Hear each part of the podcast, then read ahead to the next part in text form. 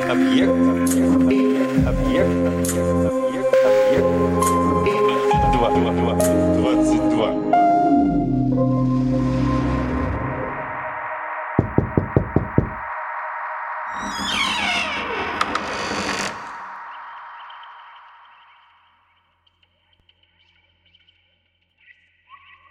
В некотором царстве жил да был такой бедняк, которому нечем было прокормить даже своего единственного сына. Тогда сказал ему сын, «Милый батюшка, вам так плохо живется, я вижу, что я вам в тягость. Лучше уж вы отпустите меня, и я пойду, попытаюсь сам заработать себе на хлеб». Тогда отец его благословил и с великою грустью простился с ним. А как раз около этого времени один могущественный король вел войну с соседним государством. Юноша поступил к нему на службу и отправился на войну. И когда войска сошлись и произошло сражение, он подвергался большой опасности. Кругом него так и сыпало свинцовым горохом. Многие из его товарищей погибли. А когда и главный военачальник был убит, то все уже собирались обратиться в бегство, но юноша выступил вперед, ободрил их своей речью и воскликнул «Не дадим нашему Отечеству погибнуть!» Тогда последовали за ним и все другие, и он двинулся вперед и побил врага. Король, узнав, что он ему обязан победою, возвысил его над всеми, наградил большими богатствами, и стал он в королевстве первым сановником. У короля была дочка, очень красивая, но и причудница большая. Она дала обет, что выберет себе в супруги и повелители только того, кто обещает ей вместе с нею живым лечь в могилу, если она умрет прежде своего мужа. «Коля, он меня точно любит», — говорила она, — «так на что ему и жить после моей смерти?»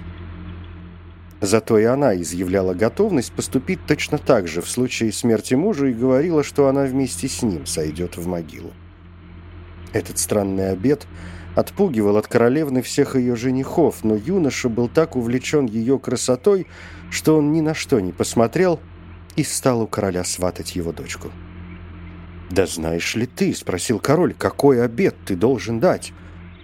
«Я должен с ней вместе лечь в могилу, — сказал юноша, — если я ее переживу, но любовь моя к ней так велика, что я этой опасностью пренебрегаю». Тогда король дал свое согласие, и свадьба была сыграна с большой пышностью. Пожил юноша с женою некоторое время в любви и согласии, и затем случилось так, что юная королевна заболела каким-то очень тяжким недугом, и никакой врач не мог ее вылечить.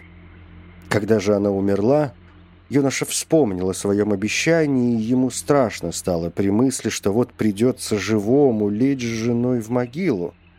Но это было неизбежно. Король поставил стражу у всех ворот, и он должен был покориться своей судьбе.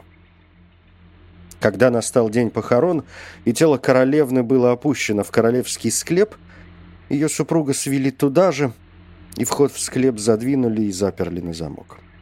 Рядом с гробом поставили стол, на нем четыре свечи, четыре каравая хлеба и четыре бутылки вина. Когда этот запас истощится, юноша должен будет проститься с жизнью. Вот и сидел он там скорбный и печальный, съедал каждый день только по кусочку хлеба, выпивал только по глоточку вина, и все же видел, как смерть, что ни день к нему приближалась и приближалась. И вот, находясь в плену этих скорбных размышлений о предстоявшей ему участи, юноша вдруг увидел змею, которая выползла из угла склепа и приблизилась к покойнице. Юноша подумал, что змея приползла гладать труп его жены, а потому выхватил свой меч и, сказав «пока я жив, ты не прикоснешься к ней», разрубил змею на три куска.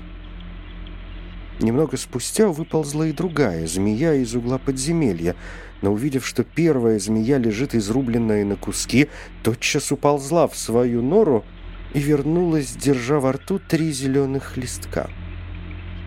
Затем она составила три куска змеи, как им следовало быть, и на каждый разруб приложила по листочку. И тотчас же разрубленные части срослись, змея зашевелилась и ожила, и обе поспешно уползли. Листочки остались на полу, и несчастному юноше, который все это видел, пришло в голову, что, может быть, чудодейственная сила листьев, оживившая змею, может точно так же воздействовать и на человека. Вот он и поднял листья, и один из них приложил к устам покойницы, а два других к ее очам. И чуть только приложил, кровь стала снова обращаться в ее жилах, и румянец вновь заиграл на побледневших щеках.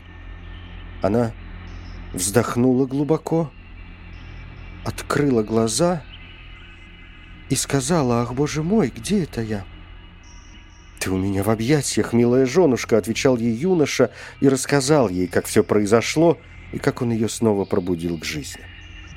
Потом он дал ей немного вина и хлеба, и когда она опять почувствовала себя окрепшую, то поднялась из гроба, и они вместе пошли к двери склепа и стали стучать и кричать настолько громко, что стража услышала наверху и доложила королю. Король сам спустился в подземелье и отворил дверь его, и, увидав дочь и зятя живыми и здоровыми, от души порадовался тому, что они избавились от великого бедствия. А юноша захватил с собою из склепа три змеиных листка, отдал их своему слуге и сказал, спрячь их побережнее. Во всякое время носи при себе, кто знает, может быть, они нам еще и в другой раз пригодятся.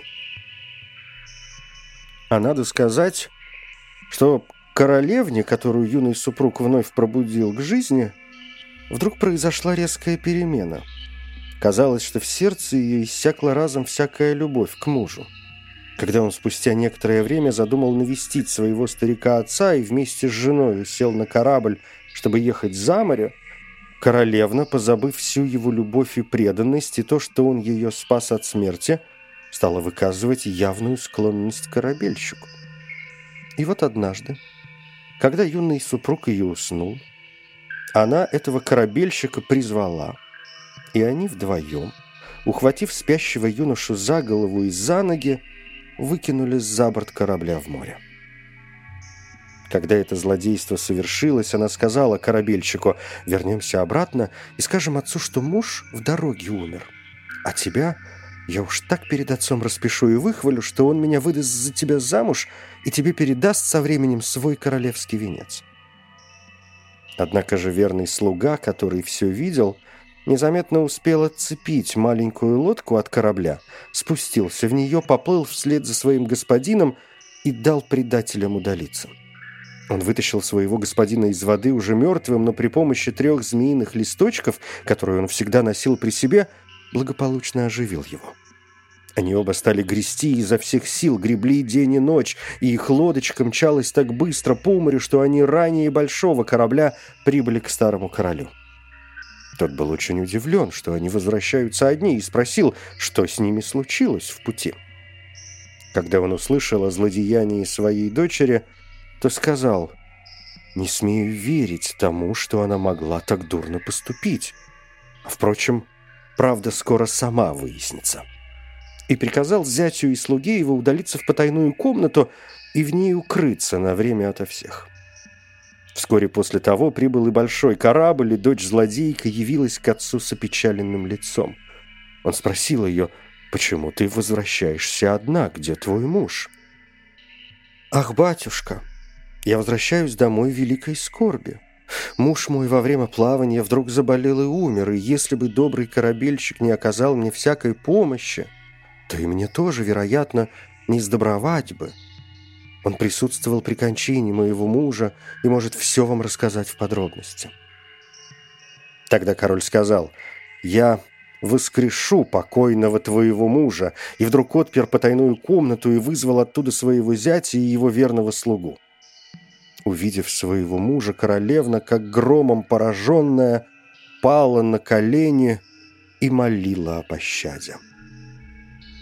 Но король сказал, «Нет тебе пощады».